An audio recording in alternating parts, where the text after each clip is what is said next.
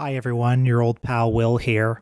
With last week's episode on The Other Side of the Wind still ringing in my ears, and with Luke away on a well deserved break, I thought now would be a good time to devote a solo episode to another important moment in Orson Welles' long career his five radio broadcasts from 1946 advocating for justice in the police beating of a black war veteran.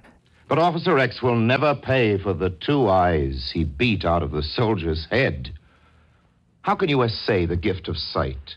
What are they quoting today for one eye? An eye for an eye? Now that we've found you out, we'll never lose you. If they try you for your crime, I am going to watch the trial, Chief Shaw. If they jail you, I'm going to wait for your first day of freedom. On August 18th, Adrian Samish, vice president of ABC, sent Welles a telegram quoted in Callow's biography. Quote, our news department has brought to my attention the problems they have been having lately about trying to get you to write a script and trying to get you to submit it in sufficient time for their regular review of all commentators for libel, good taste, and appropriate news authority. Unquote.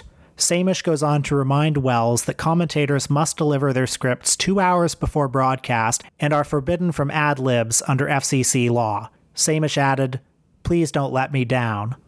Instead, on August 25th, Welles delivered this